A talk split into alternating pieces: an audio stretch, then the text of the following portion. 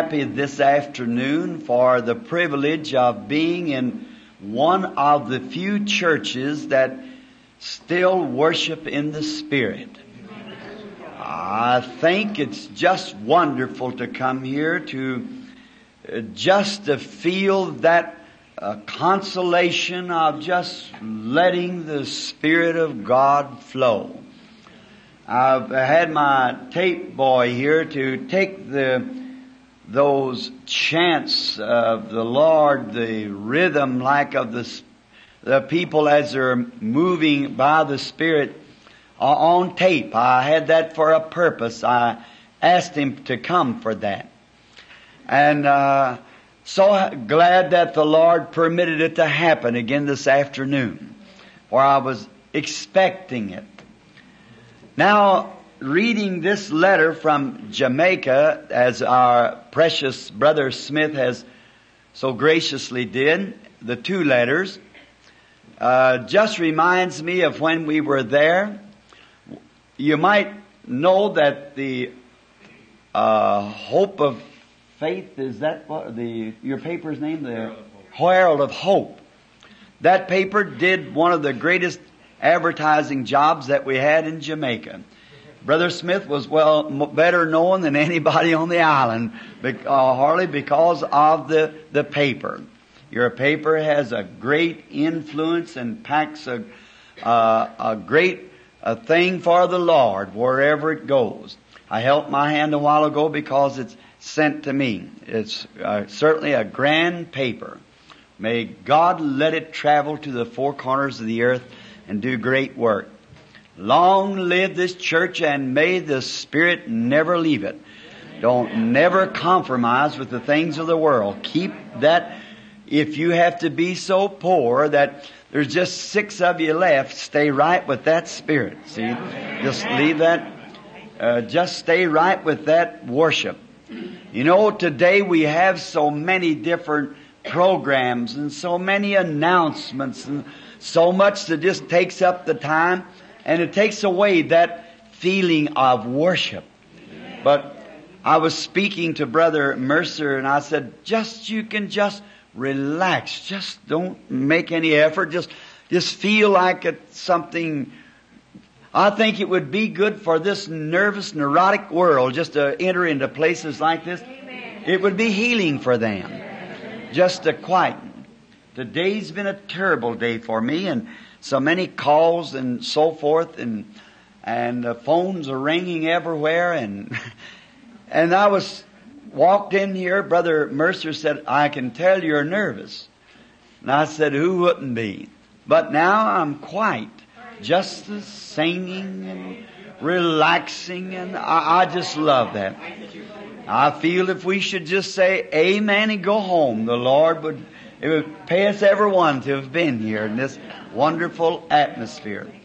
And this is one of the few that's left as they tell me that all Pentecostal worship used to be like that years ago. Wished it would return. For I think we need to go back to the old path, just where the Spirit has the right of way. I love that. And did you notice, no matter who it was, what message they have, everybody's give consideration. See, just, uh, sometimes they see in the church, they'll think, Maybe some person say that wasn't of the Spirit and just let it go on, but it, it isn't so with Brother Smith. He just, whoever it is, it, he just lets, what, if it's the Lord, it's the Lord. If it isn't, it mounts nothing anyhow. So he just, I, I, I like that. I like that. And it doesn't hurt feelings. It just brings a love as someone spoke in a word of prophecy a few moments ago. It just makes everybody feel at home. See? And I think that's really nice. May it never cease to be that way, is my prayer. For there's lots of times I like to come in here and just rest. I'd like to come over here and just relax like this for a while. I got on tape now, so I'll just get real nervous. I'll just turn on the tape and relax. I'll be at. Maybe the tape could catch the rhythm of it and God will furnish the spirit of it. Just to, to hear it when I feel real upset. Cause you know, there's so many emotions and so many things to detract us from the Spirit today. It's real nice to be here. Reading these letters of the healing. And I'm, I would like to say this, being that this is not any, I just want to be sure it wasn't on the air. Um, you know, I, um, I like to hear them kind of letters because, you see, I'm not no divine healer. I, I never did claim to be that. And I have no fancy ways of, of doing things. I, I just, I've had a lot of answer to prayer and that's about all I can say. Just, just, uh, God has been good to me to answer my prayer. See? That's all I ever did to anyone, would just pray for them. And I, I think that's about all we can do, don't you, Brother Smith? Just, just pray. That's all. God promised to answer prayer. And I, that's just what I like. And I don't have anything that says you're going to get healed. And when I do certain things, uh, lay my hands on you, you're going to be healed. I just believe God answers prayer, and I just pray. And he, he, the letters come in, and they get healed. So that's just about it.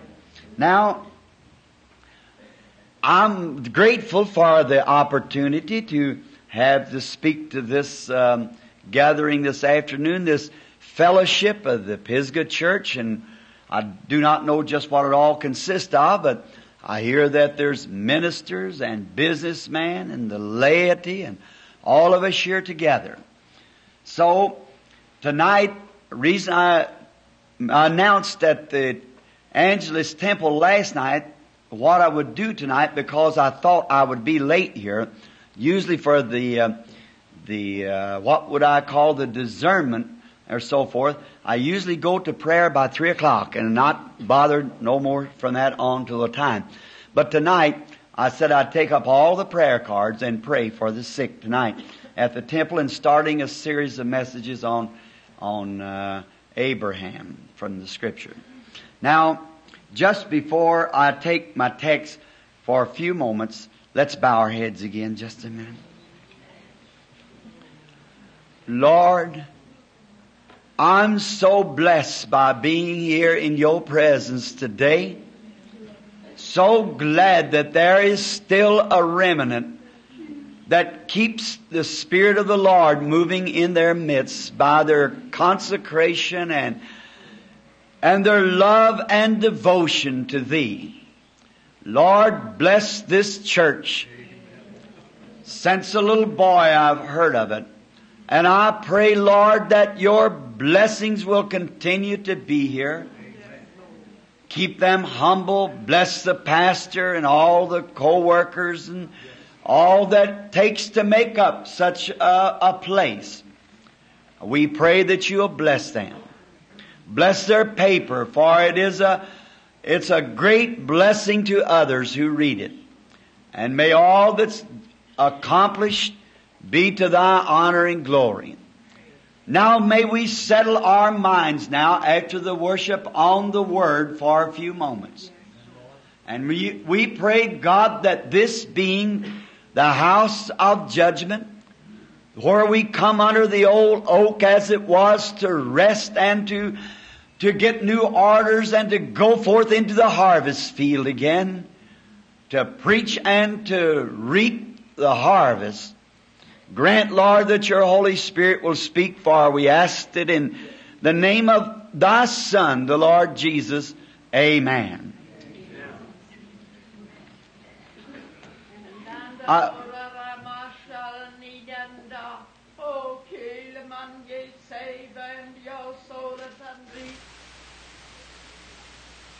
you, Lord. Thank you. For a text, I would like to use the 14th verse of, of the 22nd chapter of St. Matthew. For many are called, but few are chosen. And for a subject, I would like to use God's provided way. Now, we hear so much today of the second coming of the Lord. And truly, that's what we are all waiting for. The coming of the Lord. And I truly believe that we are near that great event. The greatest event that ever did happen is, or ever could happen is just near its being made manifest now. That is His coming. The church has waited for this time for 2,000 years. And we are seeing the unfolding of the scriptures. Jesus in the light of Calvary, just a few hours before he was crucified, spoke more of his second coming than he did of his crucifixion. So it must be a great thing that lies just ahead. And now that we are gathered ministers, and Christian businessmen, laity, track workers, and the ones who does different types of ministry, I think that we ought to kind of check up while we're under the shade of the cross this afternoon. And that God would give us something in our hearts to go out from here with. Yes, amen. Some time ago I was in Finland and I was coming down the road in a, a little automobile. And in Finland, the people are poor. And the young ladies are out in the field with the old fashioned scythe, cradle, to cut the wheat and bind it with some of the sheaves. And many of them had gathered under a great big tree for to have their lunch. And I thought it was a good time to speak because I had an interpreter with me. And we stopped just for a few minutes where twenty some odd people had gathered out of the harvest field under the shade of a large tree. And I spoke to them about the love of the Lord and told them that I'd heard about how that after the war they had to run the the hires. They didn't have time to uh, plow the fields because the winter was coming on. And they uh, just had to pull the harrows behind them to scratch the surface of the ground to get the seed in the ground.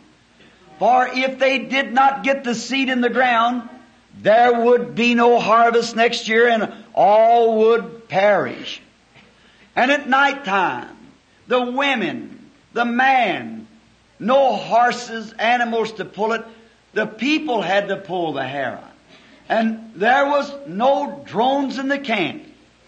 They had to, the little children went before them with a lantern at night time to make a light so that they could uh, put the seed in the ground and run before mama, the little fellows, while little brother was resting for the next shift. They must scratch the ground some way. They didn't have time to plow. For it was too late in the season. Had to get the grain in the ground quickly. If not, there would be no harvest.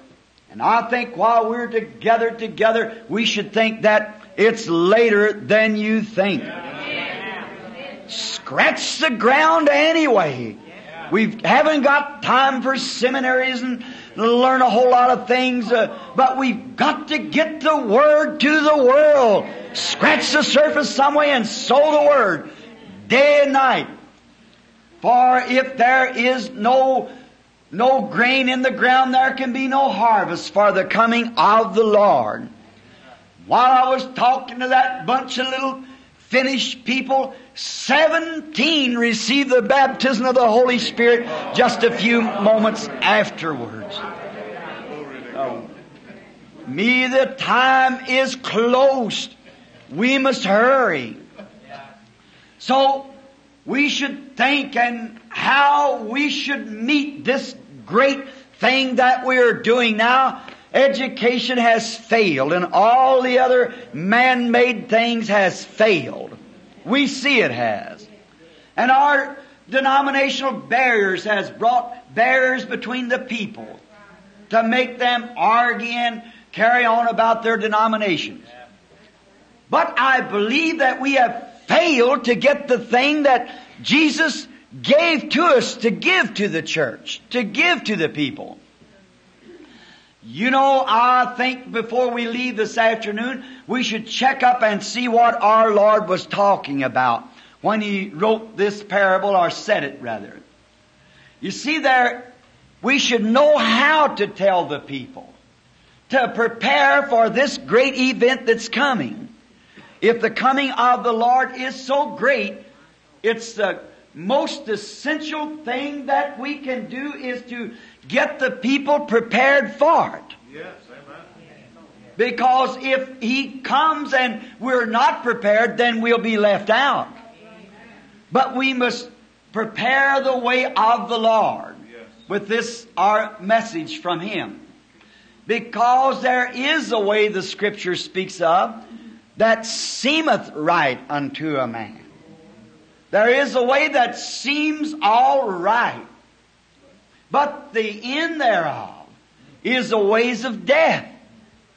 So what if people are prepared in the wrong way? What if soldiers went to the field not trained for battle, but to go out there to, to dance? Though they, they would, might be ever so good dancers, they've got to be trained to fight. What if they went out there to, to have some other kind of an affair and know not how to use their gun. They would do little good. So I think that the workers in the harvest should be prepared to know how to train the people for the coming of the Lord, for there is none of us but what wants to meet it. And I believe that we are living so close to the coming that these great miraculous things that we see appearing is the indication of His soon coming. Now Jesus taught this parable. And if you almost have to have an oriental view of the scriptures before you'll ever be able to understand the parables. Because the Bible is an oriental book. We are a Western people looking at the Bible from an Oriental, a Western standpoint when it is an Oriental written word. For it was wrote 2,000 years ago, where the meanings are the same. But if you ever go to the East, the Bible will be a new book for you. Its meanings, its interpretations will seem so much brighter. Now, I do not mean to say that we don't know how to be saved in the order of the Scriptures, but I mean to say this, that it'll just brighten it for you when you see the way Jesus taught in that day, in the Oriental customs, and they haven't changed one bit. They're just exactly today like they were then. So that man would not get mixed up. That these things that we are now so mixed in would not happen. Jesus taught the people in parables. Now, as this wedding supper, of course we all know that the wedding supper is in the future. That when all the redeemed of all ages come up before the presence of God, redeemed by the blood of the Lamb, and stand there washed in His blood and wrapped in the robe of His righteousness, then we'll have that great wedding supper that'll be spread across the skies. And I think of that day that many of us here is getting down along in the way with gray hair streaking and shoulders bent. While about 90% of our audience this afternoon are over the halfway mark, as we call it. And many of you has worked and struggled and done without and sacrificed and to get the message of the gospel over. And I'm thinking about that day when it's all over and the wedding supper is set and we sit down across the table from one another. I'm sure if, if I'm blessed by the Lord to get to be there, I look where I say, I met you at Pisgah, didn't I? When we meet one another on the other side and talk about the times that when we come together like this to take instructions on how to go out and to win souls. And look down along that long line, Papa and Mama and all of them present. If that won't be a wonderful time, that wedding supper. We'll reach across the table and take each other by the hand, grip each other's hands, and I'm sure a little tear will run down our cheeks for appreciations of God's grace getting us there.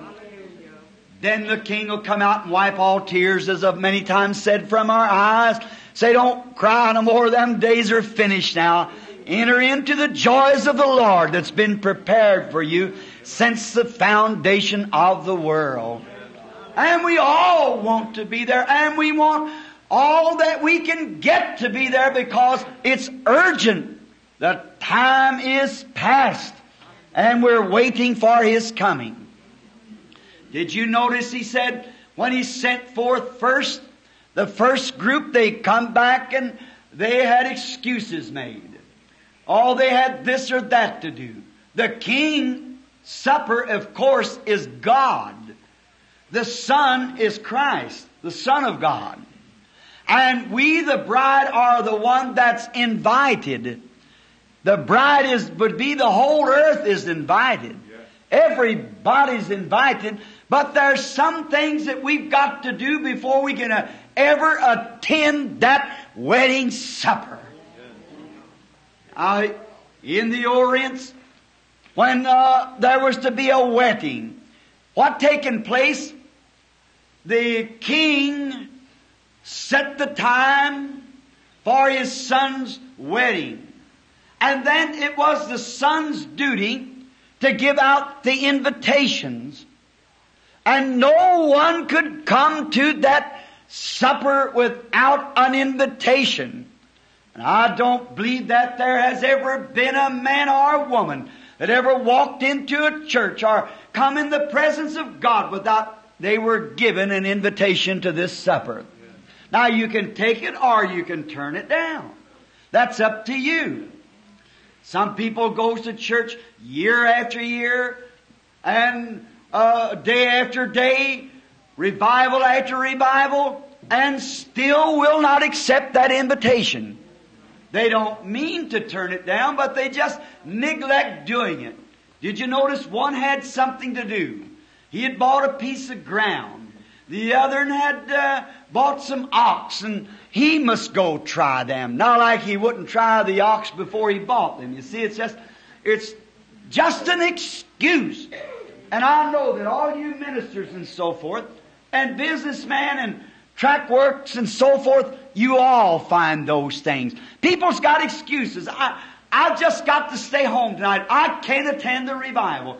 Just remember, God said they'd do that. They're turning down their invitation. Now, let's look at it again. And one he did this, his wife wouldn't let him come, and, and that's another excuse. There should be nothing stand between us and that invitation. If it cost the yoke of ox or your business or your your wife or your children or anything, nothing should separate us from that invitation.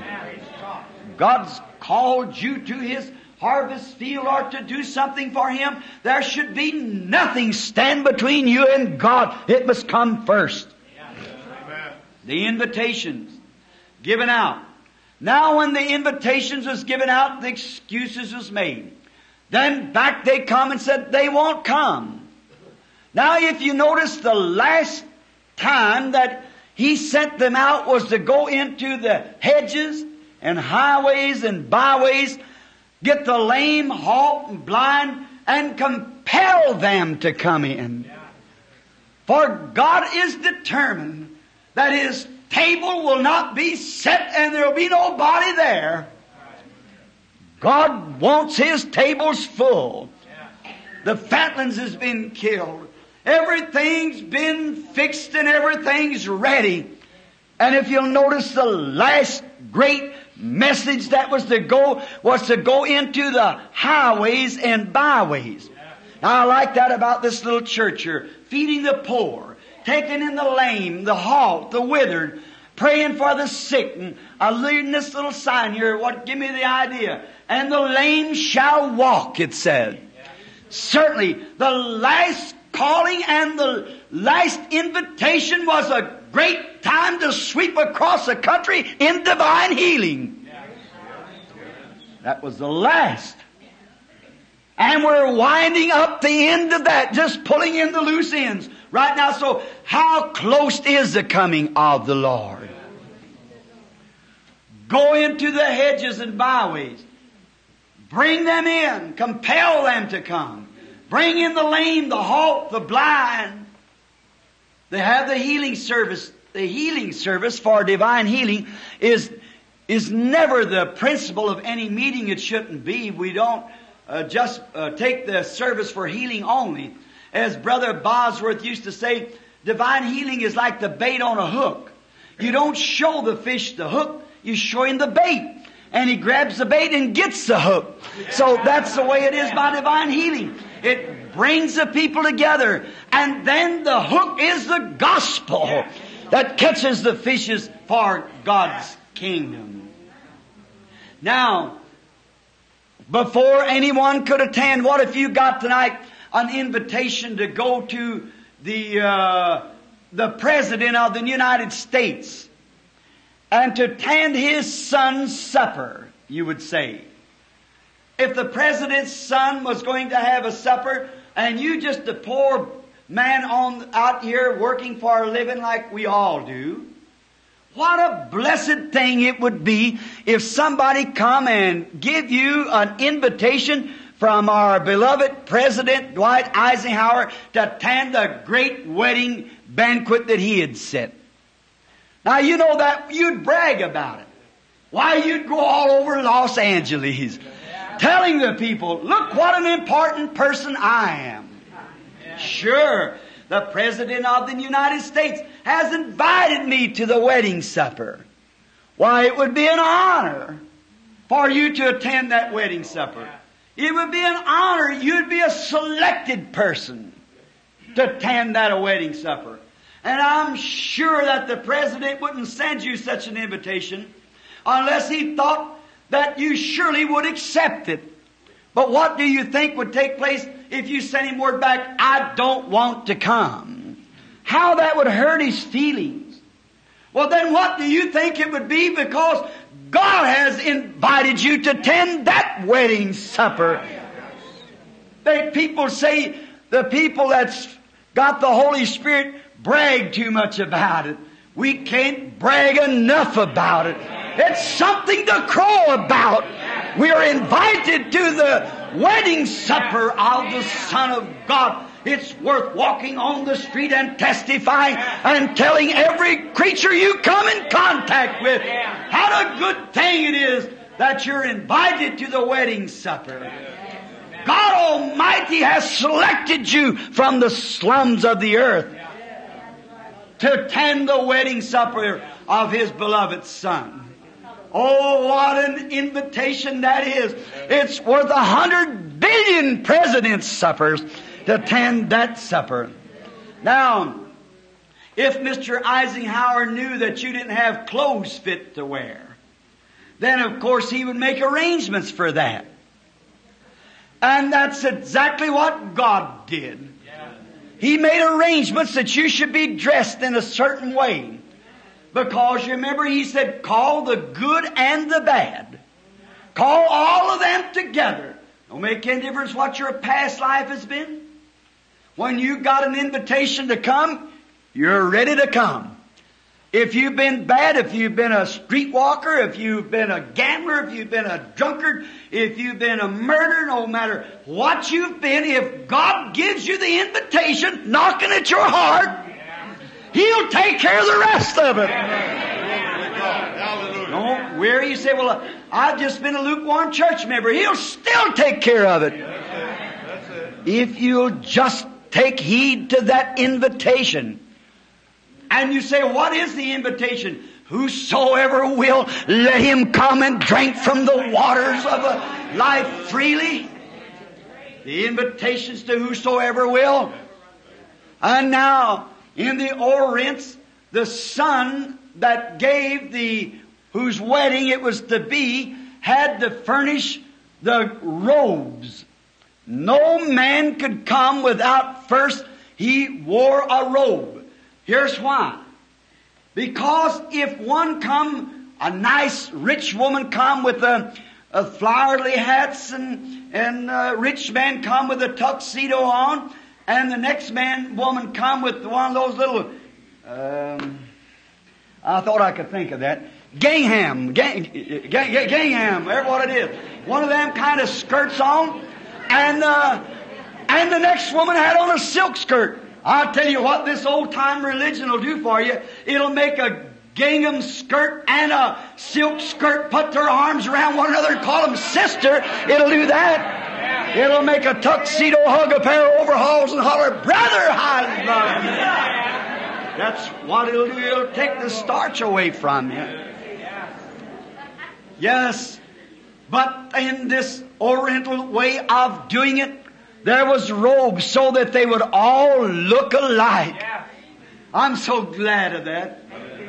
Even my old Kentucky broke up way, no education, still I can wear the robe because he gave it to me. He invited me and I accepted it. No matter uh, how you might be, the robe covers. The, it makes the difference. See, is the robe. Now, God made a robe also to cover. That's the blood of Jesus Christ by the Holy Ghost. The robe. Now, when the people come, they brought their invitation. Now, here's where I think that our crude mistake has been. Not us, but I don't mean to say the full gospel. People, I'm not speaking to them, but I mean like with no disregards to ministers, such great man, and man that I honor, and man that I respect with all my heart. I don't know a person on the field that I can honor and respect any more than Billy Graham for the great work that he's a doing. I seen him the other night preaching right where I'm to follow him now with his eyes black here from that blood clot and, and they set signs on the street so the news said, booed him, go back. Even when old Roberts turned back, Billy Graham stayed with it until he hammered it through. I tell you, I've got respect for Billy Graham. That's exactly right. Jack Shuler. And then Mr. Graham said one time that he, he wondered why, when he was in Louisville, that when Paul went forth and took the Bible, held it up like this, and he said at the, biz, at the Christian's breakfast that morning, the ministerial breakfast rather, he said, you know, when Paul went forth and got one convert, the next year he come back and there was 30 from that one. But said, I'll go into a city and hold a several weeks campaign and I'll have maybe to the Lord uh, maybe 20,000 converts and come back in a year, I can't find 20 of them. Oh, I thought this was wonderful. And he said, you know what's the matter? He said, it's a bunch of you lazy preachers that after we get them into Christ, you sit with your feet up on the desk and write them an invitation instead of going to them and shake their hands and bring them in. That was good. That was very good. And was a fine statement. But you know, I, I didn't want to be different. But I thought, Brother Billy, who went out and got, what preacher went and got Paul's one convert? Who was the pastor there that was so lazy had his feet up on the table? No, here's what it is. Is because in this day the modern way is to give them the invitation as they are sent out. But brother, that don't tell it. You don't take them deep enough. You don't bring them back to a place to where they get that experience of really being born again. Paul took his convert on through to the baptism of the Holy Ghost and the fire of God was burning in his heart. He didn't need any, whether the preacher is lazy or not. He was on the job to do what God, just his heart was burning with the Holy Ghost and fire. He was out to do the job. That's right. The thing of it is today, our modern theologies and theologians and modern church teachings and so forth, we just pass out the invitations. But remember, after they got the invitation in the Oriental custom, when they come to the place to come in, bad, poor, indifferent, all with their invitation in their hand, the Son met them at the door. Oh, Glory to God. And he took the invitation and he looked it over and he said, It is nice of you so much to say this way, for you to accept my invitation. Now, I'll see what size you are. And he fit him up in a robe and then passed him in the door to the banquet hall. Glory to God. There's the difference. Peter said on the day of Pentecost, Repent every one of you and be baptized in the name of Jesus Christ for the remission of sins and you shall receive the gift of the Holy Ghost. For the promises unto you and to your children. And to them it's far off. Even as many as the Lord our God shall call. Paul met some Baptists in Acts 19. And he said, Have you received the Holy Ghost since you believed? They had the invitation. But have you got the robe on yet? Have you been invited to the wedding supper? Yes. Then you must be dressed. Would you go to the president's supper up there if he asked you with your hands all black and greasy and, and you women with your hair hanging down and, and your face not washed and your old dirty apron on? No, sir. You would be so out of place. And so a bunch of this lukewarm so-called Christianity be out of place when it hits that heavenly place where they're shouting and praising and rejoicing and singing in the Spirit. So out of place. I was preaching some time ago, and a fellow come and would belong to a certain denomination. He said, Billy, I was enjoying your message. But said that woman back there that kept saying, Amen, and crying, said, she just like to froze me to death. Said, I'm telling you, shivers run up my back. And I said, if she wasn't doing it, shivers would be running up my back. I wouldn't know where I was. Oh, I love to feel the Spirit of God moving among the people, saturating them with the Holy Ghost. He said, Oh, that nearly froze me. I said, Brother, if you would ever get to heaven, you really would freeze to death. Because there's going to be shouting and praising God and rejoicing and thousands times thousands rejoicing and singing and praising God when they come into the presence. I might as well get customized here before you get started that way. Now, the oriental type was for the son to stand there, receive the invitation. Now, Paul's group, I mean, John's group had received the invitation, but Paul said, Have you been robed since you have got your invitation? Have you received the Holy Ghost since you have believed? They said, We don't know where there be any Holy Ghost. He said, Then into what was you baptized? They said, Under John. He said, Then John baptized unto repentance, saying on them they should believe on him that is come, that is on Jesus. And when they heard this, they were baptized in the name of Jesus Christ. And Paul laid his hands on them, and the Holy Ghost came on them. You see the difference? Invitations just come. You're invited. But then when the Son met them with the invitation at the door, then he fit them in a robe. Amen. Now I feel religious. Fit them in a robe. Had one there for their size. And he put the robe on them so that everybody would look the same. You see, there's no big guys. Oh, when people begin to say this, oh, if uh, Brother Branham's a coming to pray for the sick, that don't have nothing to do with it. I couldn't heal no one. There's no big shots with God. We're all His children, every one of us. There's no difference in us.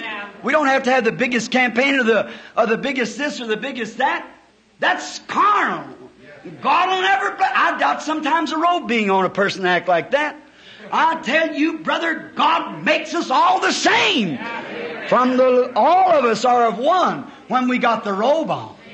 No matter whether they can't talk and don't even know their ABCs or whatever it is, we're all the same in Christ Jesus. That's why I made that remark what I did a while ago. We all want to be the same. Then they put on this robe. Then they come in and they were welcome in the place. They could come in and get at the wedding supper. Jesus said then that in this place he found one man sitting there who didn't have on the robe. How did he get in? That was the question. There was one who did not have on the robe. Now remember, he said several places this would happen. Now they come in, he spoke one time of the rain falling on the just and the unjust. He spoke of one time of the of the wheat in the field and the, the terriers. They both grow together. And many will come to me in that day and sit down in the kingdom with the children. And the children of the kingdom shall be cast out.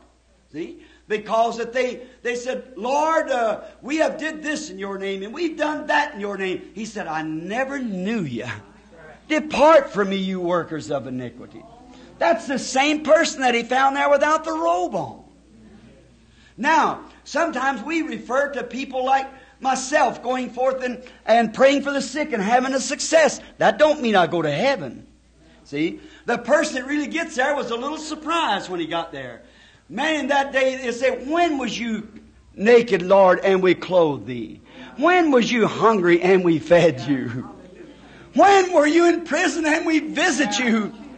He said, In so much as you've done unto these, my brother, you did it unto me. They, they didn't even think they was worthy to get there. And when we think we're some kind of a big shot, how are we ever going to have a spirit to get there? Sometimes I wonder about the robe then, folks. When we take that attitude that we're bigger than somebody else, better than somebody else, we're a larger number, our denomination's bigger or something. How are we ever going to make it like that? When the robe was to make them all look alike. And in the sight of God, we all look alike. Certainly, we're sinners saved by grace.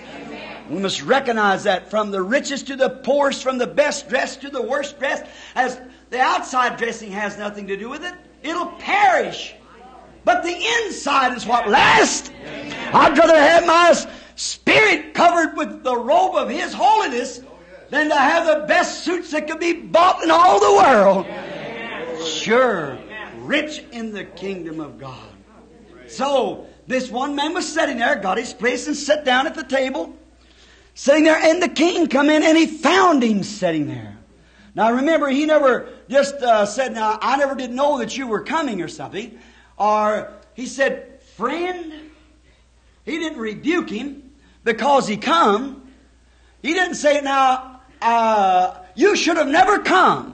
No, that wasn't it. He said, what should taken place? What are you doing here without a robe on?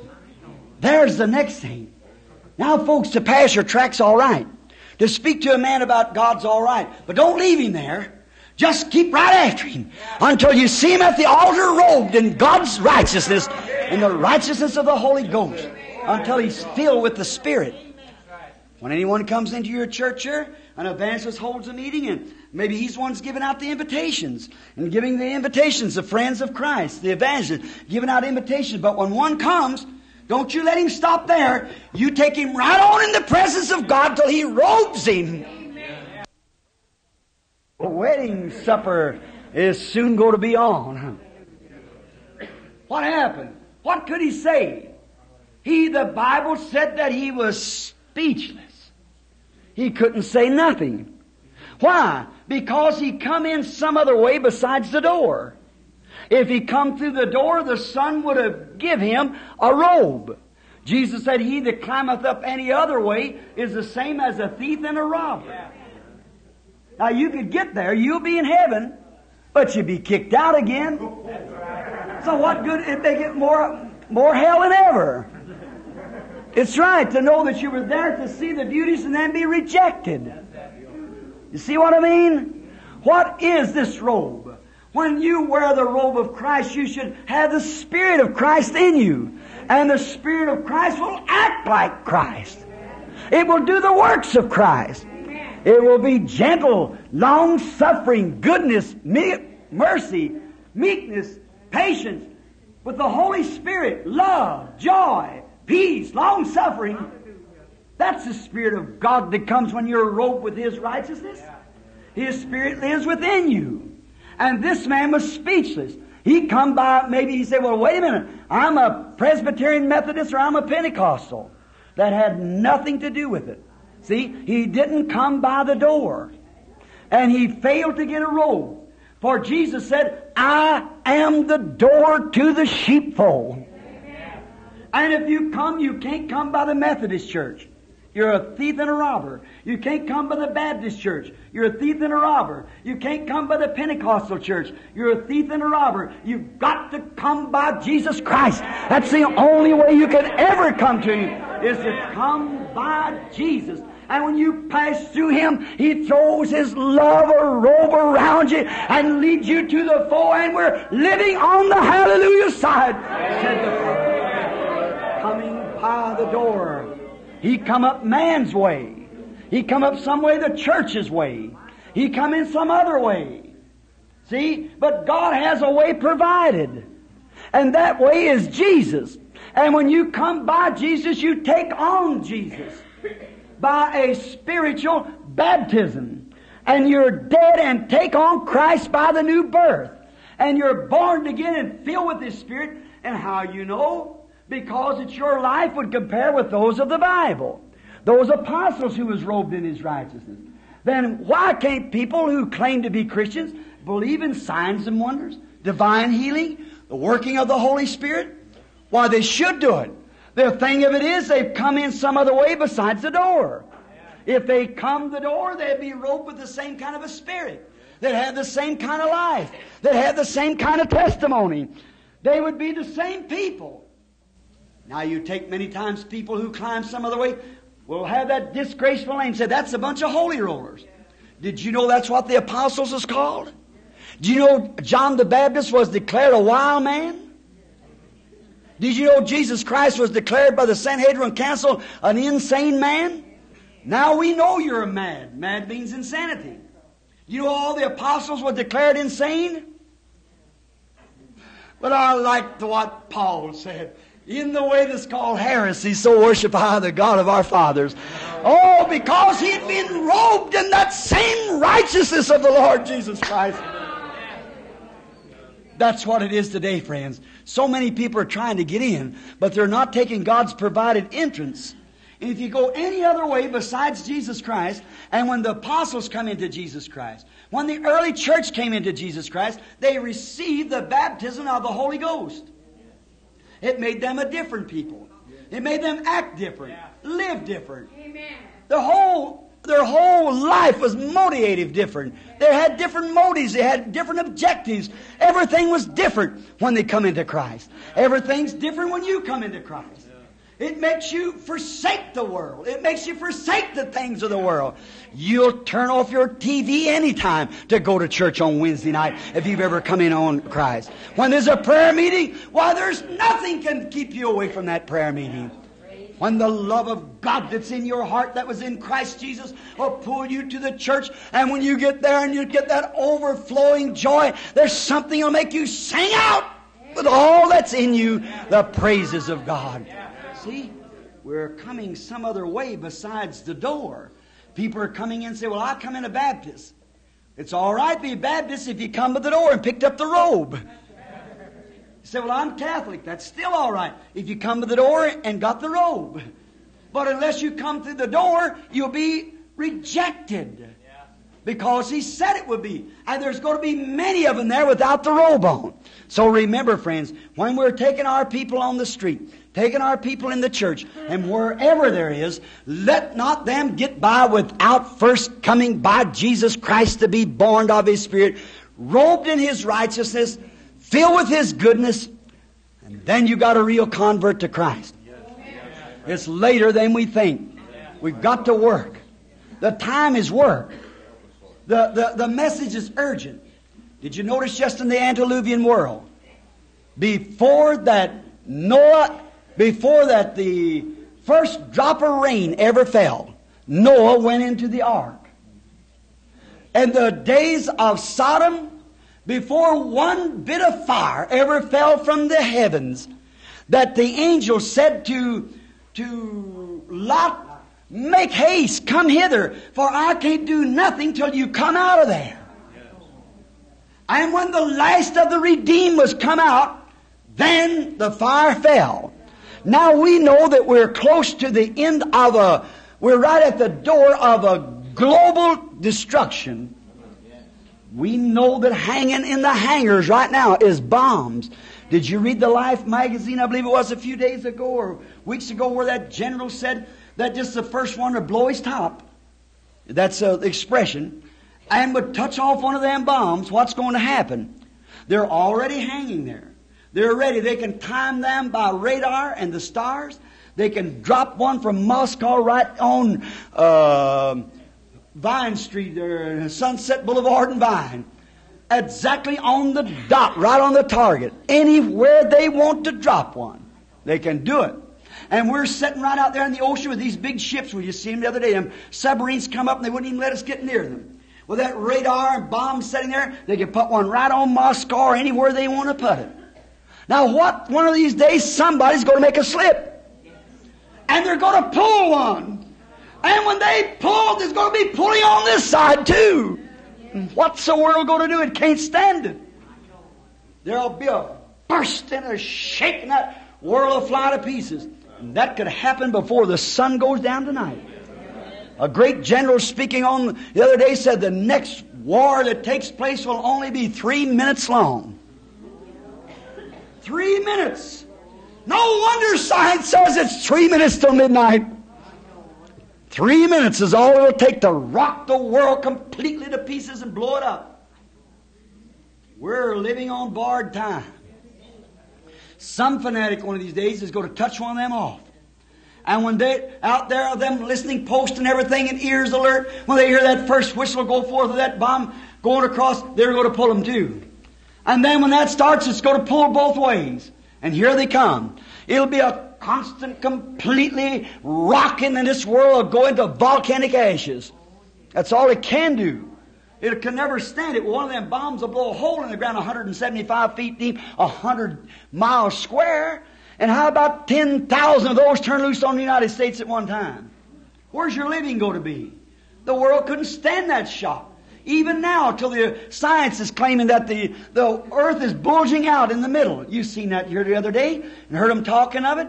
That the waters in the north has went down so many feet, or in the middle of the earth rather, and getting deeper in the north and in the south because the earth is a bulging out. The sun doesn't go around its orbit like it used to. Everything is indicating that coming of the Lord. We're right at the door. And remember, before one of those bombs can drop. Don't forget this. Jesus said, as it was in the days of Noah and in the days of Lot, so shall it be in the coming of the Son of Man. And before nor for any rain fell down, Noah was in the ark safely. Before any fire fell on Sodom, Lot was outside.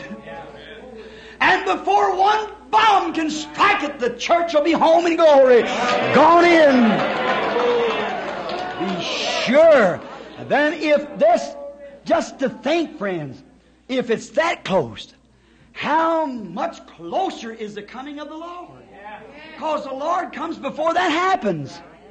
Reminds me of a little story. Once I, you, all of you know I used to herd a few cattle, and I thought I was a genuine cowboy, and so um, I uh, remember at a ranch that we was working on, there was a uh, the Armour company owned it really, and the cattle out there they was branded, and we grazed them, and so they were. The story goes is before I come on the place, but uh, they had a bunch of young girls. The rancher did, and they were all these little flippy type girls in them days. I think we call them flappers, and nowadays they're called course girls or something. But however, they was. Um, Flapper mothers is what brought forth course girls. Now, what's the course girl going to bring forth? That's what I wonder. I'll preach one of these nights on sowing to the wind and weeping, reaping the whirlwind. That's what we've done. Now, notice this. Then, before that the uh, they the ranch got all fixed up nice and everything, because the Armour's boy was coming out to visit the ranch out in the west and they were going to have a big time. Of course, all these girls were going to vamp the boss's, the head boss's boy. You know, they'd marry him. Well, then they understood it. He was looking for a sweetheart. So they were all fixed up that night, and they was going to really uh, give him an old Western reception, and they're shooting their guns and they're having a big time. And they happened to have a, a girl there, which was a cousin. Her mama was dead, and her daddy was dead, and she had nowhere to go. So she came to live with her uncle. And all that had to do the work was her. The other girls just stayed all prettied up all the time. And she had to do all the work. You, many of you may have had that experience, an orphan.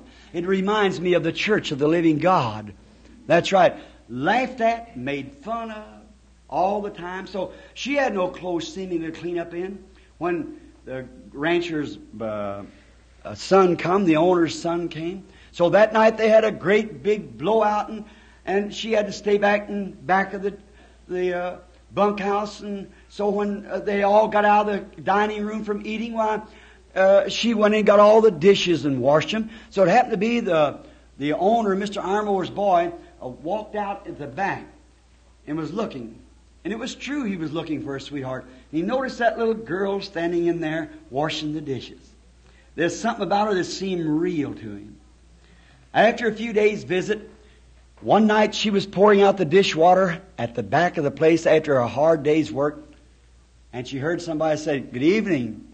And she looked, and it was young Mr. Armour. He's there, and she pulled the straw over her feet. She was barefooted. And she bowed her head. She felt ashamed. He said, I've been watching you. And I have found to what I believe that you are a virtuous young woman.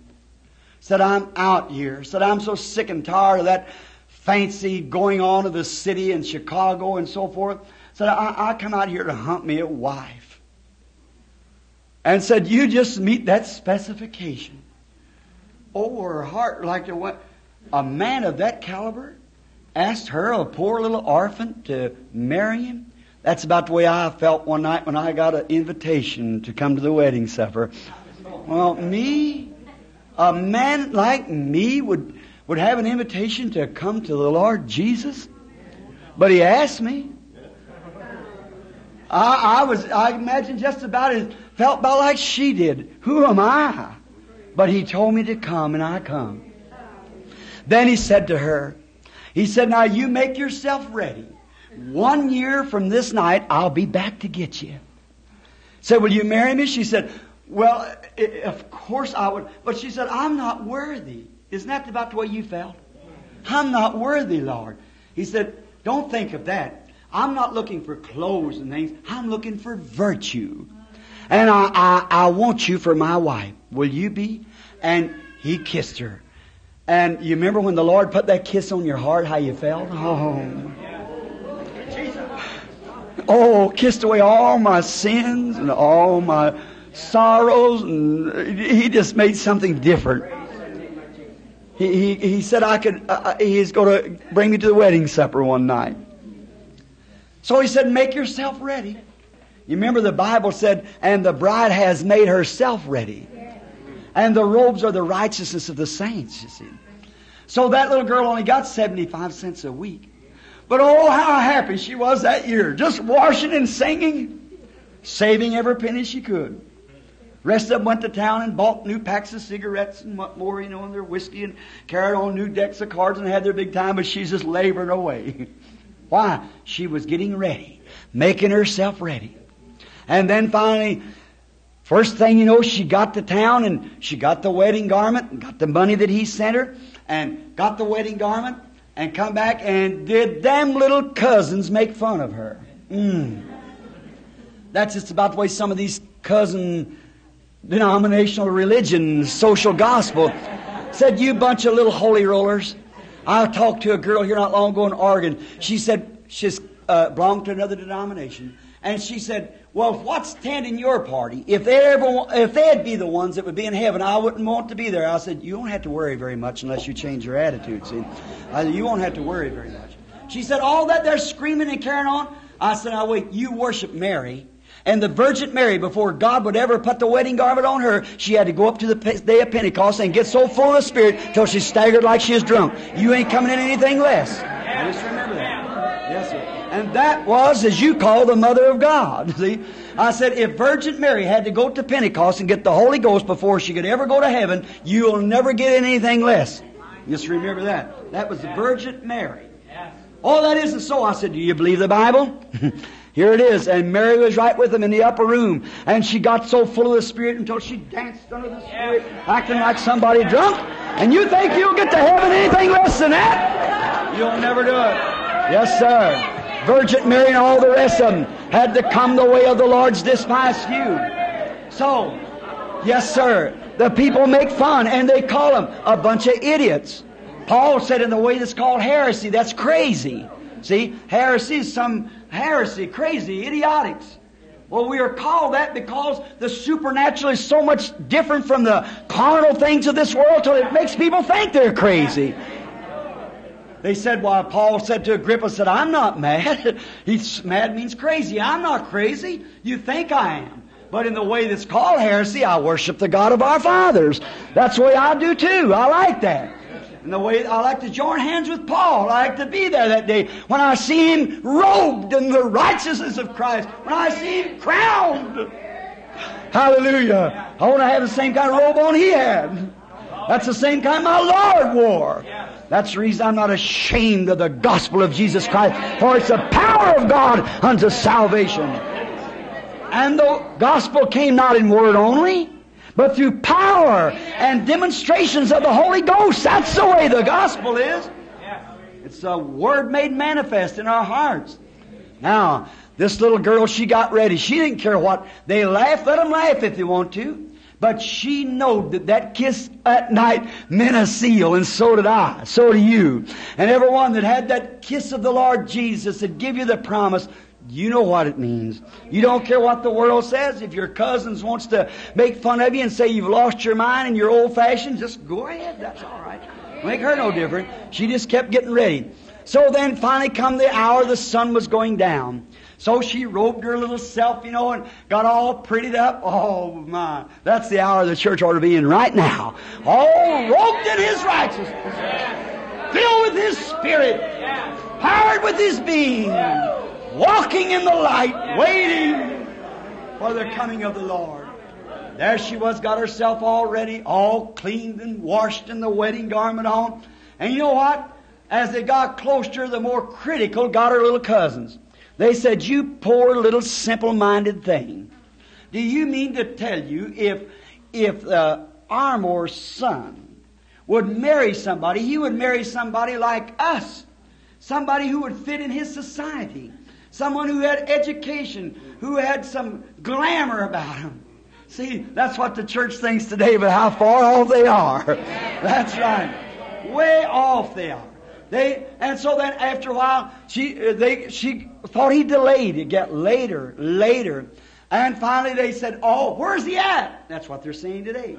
Where is that one? I heard that stuff 40 years ago he was coming. Where's it at? Did the Bible say that? Say, where is that coming of the Lord? All things are just like it was from the beginning. We're living in that day, friends. Let's take courage now while we're together this afternoon. Go out with a new courage. Go out to win souls. Get ready. The coming's at hand. And the first thing you know, they all got around her and began to dance little songs around her and said, Oh, we'll make fun of her, you know, and made the uh, bride like they was pretending bride. That didn't bother her. She watched the little old clock tick around. First thing you know, it's just about one minute. Somebody said, You, I thought he's going to be here at such and such a time. Don't worry, he'll be here, she says. That's all I want to know. He promised he'd be here. That's all I want to know. He's coming, that's all. When I don't know, but he'll be here right while they were making the most fun and saying all these different things about her and, and teasing her and making fun of her and everything, they heard the wheels coming, horses' hoofs a beating, the old grinding of the sand under the buckboard. My, my, she broke through those lines. Out into the yard she went. Who was it? There he was, dressed. The carriage was ready. She run through the little trellis at the end of the yard like that. He jumped out of the carriage and grabbed her into his arms. He said, Sweetheart, all year long I've had people watching you. Oh, I'm so glad. the Holy Ghost.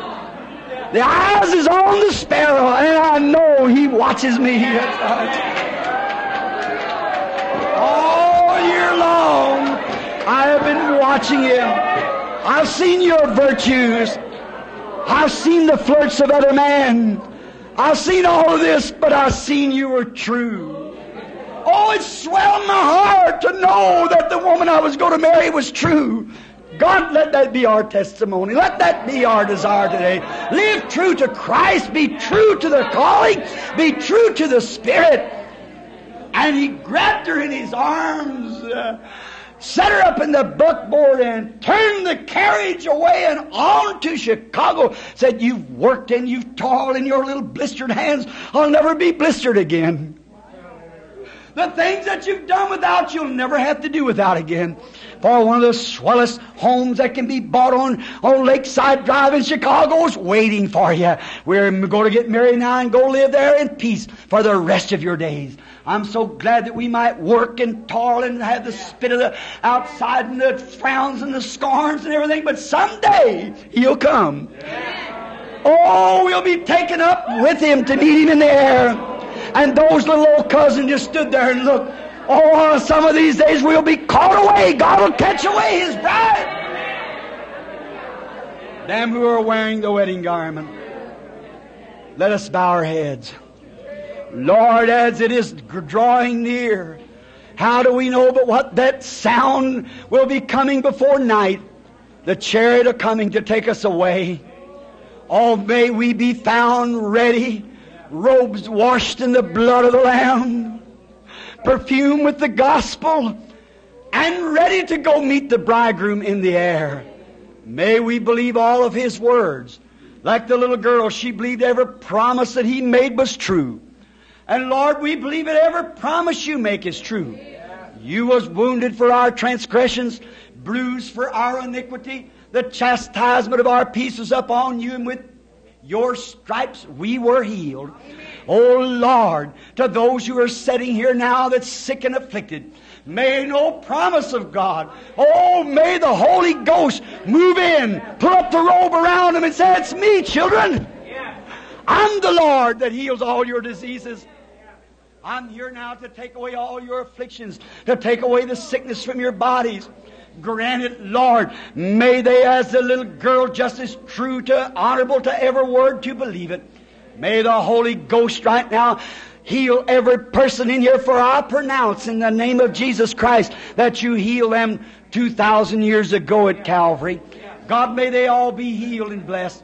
And may every worker in here, whether he is a minister, whether they pass tracts on the street, whether they work out here uh, getting out the paper, whatever they do, Lord, May they know that their labor is not in vain in the Lord. May they just feel that good robe of His righteousness around them. May they enter into the joys of the Lord. Grant it, Father. May they not be weary in well doing, for in due season they'll reap. Father, if there's those here who does not have on that garment that sees the seriousness that they'll be, hear the king say that day, How did you get in here? You had an example. You had my parables. You heard the message. You read it in the Word. You seen what they did, the first ones that come through the door on Pentecost. That's the way they got it. That's the way they acted. That's the way what they had. That's the lives they lived. And here you are here trying to hold before me a denominational ticket or some other cult or something. You must be born again and be filled with the Spirit. Oh Lord God, may man tremble, seeing that we're in the last hours and don't know what time our Lord might come. Grant it, Father. May this be a serious moment. And men make decisions, and women make decisions, young and old make decisions, just now to come and be robed in the righteousness of the Lord Jesus.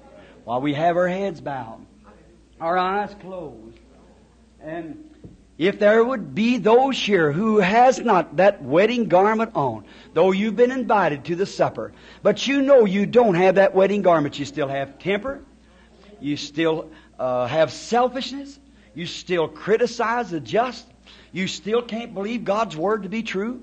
You think some of it's true because it, the Bible says so. Others you say is untrue because the pastor said so. And the Bible said, let every man's word be a lie and mine be true, said Jesus. You still can't believe that, will you come and accept Jesus as your Savior if you don't know Him? Will you raise your hand and say, Brother Branham, it's me, inside or out of this building, wherever you may be. Raise your hand and say, I haven't got on that robe. Don't be ashamed because it's going to be more embarrassing than ever at that day. God bless you, lady. Is there another outside out there? Raise your hand and say, I'm not ready, Brother Branham.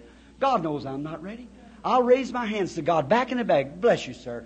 You haven't got on that spirit of meekness and gentleness. If they slap one side of the face, you could actually turn the other. And you got things that bothers you. You say, well, Brother Branham, I've professed the Holy Ghost for years. But if the fruits of the Holy Ghost isn't there, then you've got on the wrong road. The fruit of the Holy Ghost bears record of itself. The Thank you, sister. You sitting there, even old and gray, perhaps a member of a church, but yet raising hand. You say, Brother Branham, I would like some checking up before the Lord comes. I wouldn't want to be caught in this condition. If you feel that way while we have our heads bowed, and a brother give us this little card on the piano, I wonder if you'd stand right along here and let me pray with you just a few minutes after preaching this message. Won't you come right here now? Right, stand right here around the altar. Say, I want the robe of the Holy Spirit on me, Brother Branham. I, I need it. Temptations lose their power when thou art near. I need thee, oh, I need thee. Every God bless you.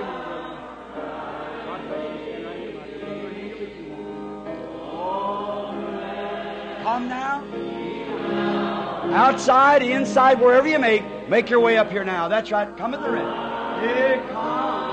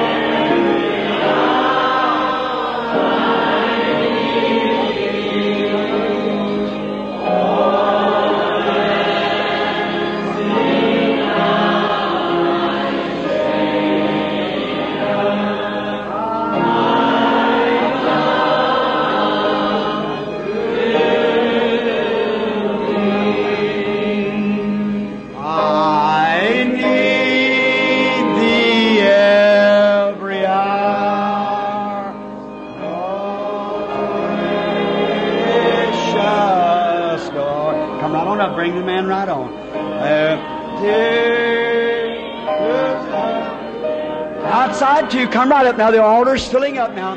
Those who wants the robe of Christ on. No matter what church you belong to, that has nothing to do with it. Come on now, if you're not robed. Maybe your last chance. Oh, I need every hour. You might say, Brother Branham, I've got an invitation. Come on, get the robe on now then. Got an invitation? Come give in your invitation. Then you're sealed until the day of your redemption. I come to thee. I need thee. I. Do you need him now? You're going to need him someday.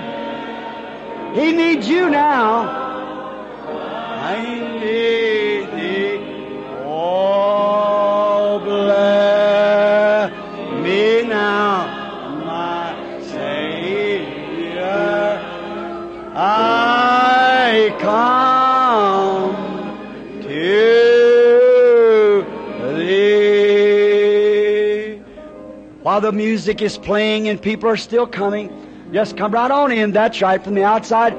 Come right on. There's some room on the other side of the altar over here. If you wish to get over a little bit, come right down this other way from this other side. Come right in and come to this side here. Kneel right around the altar. You've got an invitation. Sure you have. Now come be sealed. Now, the scripture, Ephesians 4.30 says this, Grieve not the Holy Spirit of God, whereby you are sealed until the day of your redemption. How long? Until the day of your redemption. When you receive the Holy Ghost, you come inside. Like Israel, coming under the blood. They were inside, safely, secured, protected from the outside plagues of Egypt that was going to destroy them. Come into Christ now through the blood. Receive the wedding garment. Christ has given you an invitation to come. Maybe you've held it in some church reverently for years. Come now. Give your invitation to Him and be robed in His righteousness by receiving His Holy Spirit. Won't you come? When thou art near, I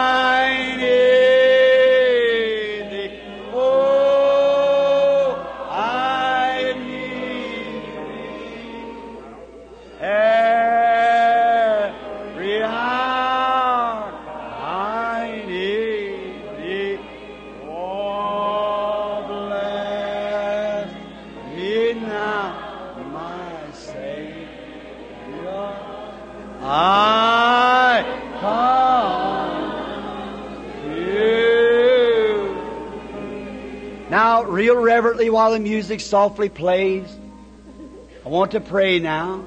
If all's finished coming, now just remember, Christian friend, this may be the last opportunity. The place where I'm staying, I'm counting the ambulance call since I've been there about 12 days now. There's an ambulance call printer day and night within every 20 minutes. Think of it. Oh, I need thee, Lord. How long will it be before your time's up? You don't know when. Don't take a chance on this, friend. Oh, if you're here and you know you're not right, have you grieved the Holy Spirit so many times from your heart that He doesn't deal with you no more? I'd burst with the faintest little call. You know, His Spirit won't always strive with man. Someday it's going to quit striving. And you can just, He can knock, tell you you're wrong, knock, tell you you're wrong, and you keep wearing it away. After a while, it won't come at all no more. I talked to a young girl down the south some time ago in a Baptist church. I seen her sitting back in the audience, and I said, "Young lady, at the church, well, I mean, while the altar called, I said, won't you come give your life to Christ?" Oh my, did she get angry with me? And after the service, she met me at the door. She said, "Listen here, Mr. Branham." She said, "I didn't appreciate that embarrassment, you calling and pointing your finger to me." I said, "The Holy Spirit told me to do it." I said, you know you're not right with God. She said, That's but my business. I'm too young. She said, I've got to see some life yet. I said, Young lady, you may be grieving your, your Lord from your heart the last time. She said, My father's a deacon in that church. I said, If your father was pastor in that church, it wouldn't make a bit of difference. The Holy Spirit's calling you. You better receive it. It might come a time where you want to and you can't. And she made fun of me. Stuck her them little painted lips up and turned her head like that sassy and walked away. About a year uh, later, is in Memphis. I come down the street and I looked at that same young woman out of a nice home. Her underneath skirts hanging down, going down the street with a cigarette in her mouth. And I walked up to her and I said, How do you do? She said, Hello, preacher. And she looked at me like that, or she's half drunk. She said, Have a cigarette. I said, Aren't you ashamed of yourself? She said, maybe reached down her purse and said, maybe you'd, you'd, you'd take a drink out of my bottle. I said, aren't you ashamed of yourself? I took her by the shoulder and I said, your father still deacon? She said, I haven't heard from him for a year. Said, I want to tell you something, preacher. She got out a cigarette, put a little shot of dope in it, began to smoke, and her nerves quieting. I stood on the corner, looked at her. She said, You know what you told me that night with them rose bushes? I said, I shall never forget it. She said, You told me the truth. Said, You can say it wherever you want to. But since that night, I'm going to make a remark now that'll send chills up your back. She said, Since that night, you told me the truth, that that was my last call. She said, I, My heart has been so hard till I could see my mother's soul frying hell like a pancake and laugh at it. It just chilled me. I just turned and walked away down the street crying. I couldn't help it a fine young lady. My spirit will not always strive with man. If you've got the faintest little call in your heart, bring a cone up here. This is the place once more, and then we'll pray. I need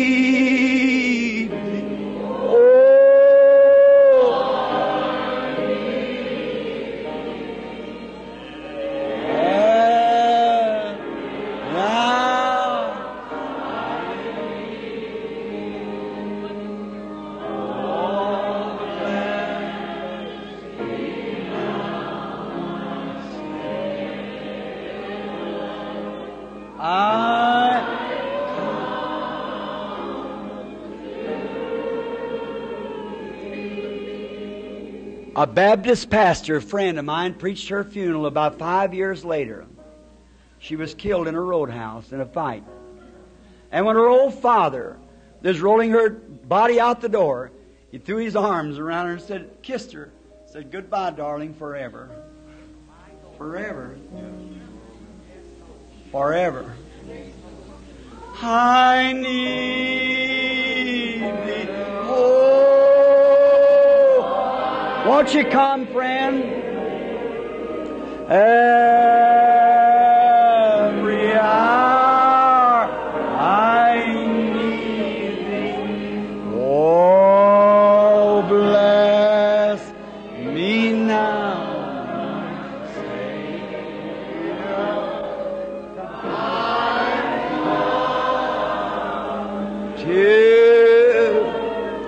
Lord Jesus with all that's in me, I have tried to tell the people that they must be robed in the righteousness of the Lord Jesus. Many of them, Lord, no doubt, as already robed and ready. But here are many around the altar that's kneeling here. Their hearts are now tender. It's tender enough that they could hear the Spirit of God calling. And it's written, no man can come to me except my Father draws him first. Here they are around the altar, ready for the robe now. Won't you, Holy Spirit, tenderly, sweetly, gently as only you can do it, put your arm around these little ones. Lead them into this experience of the real riches of God's love by the Holy Ghost that will seal them eternally. Then they'll have the assurance that they are ready for the coming. For the Holy Spirit, we're sealed until the day of His coming. Grant it, Lord, while we humbly are waiting, singing songs like there was on the day of Pentecost, singing hymns, worshiping Him in the Spirit, waiting for the Holy Ghost to come upon these. Bless them, Lord. They're the fruits of this message, the products that your Spirit has brought up to the altar. He that will come to me, I will in no wise cast him out. Here they are, Lord, at the door, waiting with the invitation in their hand. Robe each one, Lord. Grant it. Have mercy, God. While we are waiting, everyone in prayer now for these here. Draw me closer, closer, Lord. To Let us sing in the Spirit now till we get the Holy Spirit on these people. Huh?